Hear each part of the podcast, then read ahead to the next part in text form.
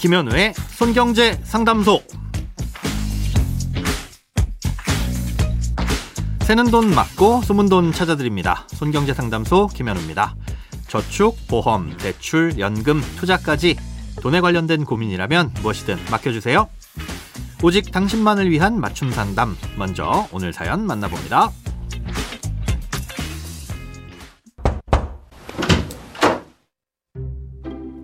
안녕하세요. 늘 유익한 상담을 해주셔서 항상 듣기만 하던 중 저도 상담을 받고 싶어 사연을 보내봅니다. 저는 만 57세로 농사를 짓고 있는 여성인데요. 올 3월부터 국민연금에 가입해서 약 25만원씩 납입하고 있습니다. 그리고 남편은 만 60세로 약 4만원 정도를 납입하고 있고요. 제가 좀 늦게 가입하다 보니 보험료가 부담이 됩니다. 둘 중 누가 더 오래 살지는 모르지만 유족연금과 본인 연금 중 많은 것을 택하면 된다는데 이대로 지속하면 좋을지 아니면 유족연금을 탈 경우 유족연금이 더 좋은지 알고 싶습니다. 어, 보내주신 내용만으로는 남편분께서 과거 얼마의 기간 동안 얼마나 납부를 하셨는지 또 앞으로 두 분께서 얼마나 납입을 하실지 그리고 언제부터 수령을 하실지 등을 알 수 없어서 어떤 것이 더 유리한지 잘라서 말씀을 드리기는 어렵습니다. 예, 하지만 부부가 모두 국민연금을 가입했을 때와 한 분만 가입했을 때 예, 유족연금은 어떻게 지급되는지 또 어떤 상황에서는 분리할 수 있는지에 대해서 설명을 해드릴 테니까요. 이걸 토대로 한번 판단해 보시기 바랍니다. 예, 우선 국민연금은 부부가 모두 가입하더라도 노후에 받게 될 노령연금은 아무런 차이 없이 받을 수 있습니다. 문제가 되는 건 유족연금인데요. 기본적으로 유족연금은 연금을 받던 사람이 어느 정도의 기간 동안 연금보험료를 납부했느냐에 따라서 배우자에게 지급되는 금액이 달라집니다.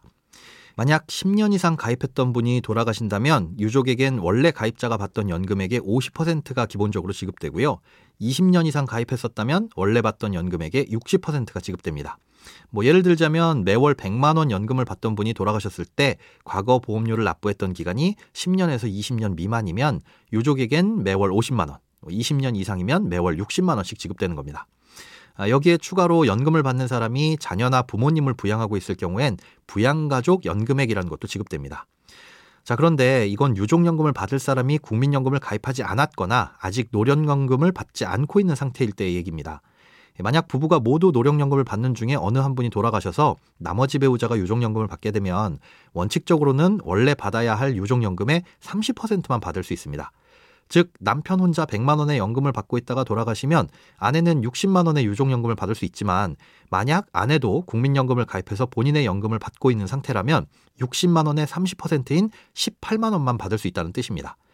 아, 이런 경우 만약 아내분의 연금이 10만 원 정도밖에 되지 않는다면 합쳐서 28만 원만 받게 되는 거겠죠. 그러면 차라리 아내분이 국민연금을 가입하지 않았더라면 60만 원을 받을 수 있었을 텐데 국민연금을 가입하는 바람에 유족연금을 받을 때 오히려 더 적은 연금을 받게 되는 겁니다. 예, 그래서 이런 경우엔 본인의 연금을 포기하면 원래 유족연금이었던 60만 원을 고스란히 받을 수 있도록 선택할 수 있게 해뒀습니다. 유리한 걸 선택할 수 있게끔 국민연금공단에서 이런 상황이 발생하면 먼저 안내를 해주기도 하고요.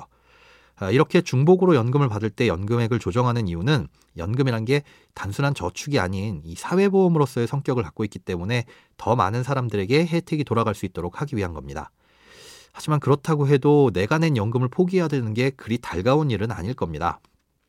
그래서 이를 고려해 보신다면 앞으로 쭉 국민연금을 내셨을 때 두 분이 받게 되는 예상 연금액과 그 경우 어느 한 분이 돌아가셨을 때 각각의 상황에서 받게 될 수 있는 유족연금 그리고 아내분이 내시는 보험료를 차라리 남편분 쪽으로 돌렸을 때 받게 될 연금과 그렇게 발생하게 되는 유족연금 등을 비교해 보시고 납입 여부와 납입액 등을 결정하시기 바랍니다.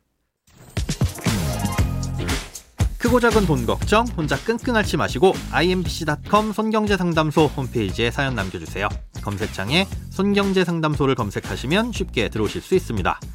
여러분의 통장이 활짝 오는 그날까지 1대1 맞춤 상담은 계속됩니다. 돈 모으는 습관 손경제 상담소 내일도 새는 돈 맞고 숨은 돈 찾아드릴게요.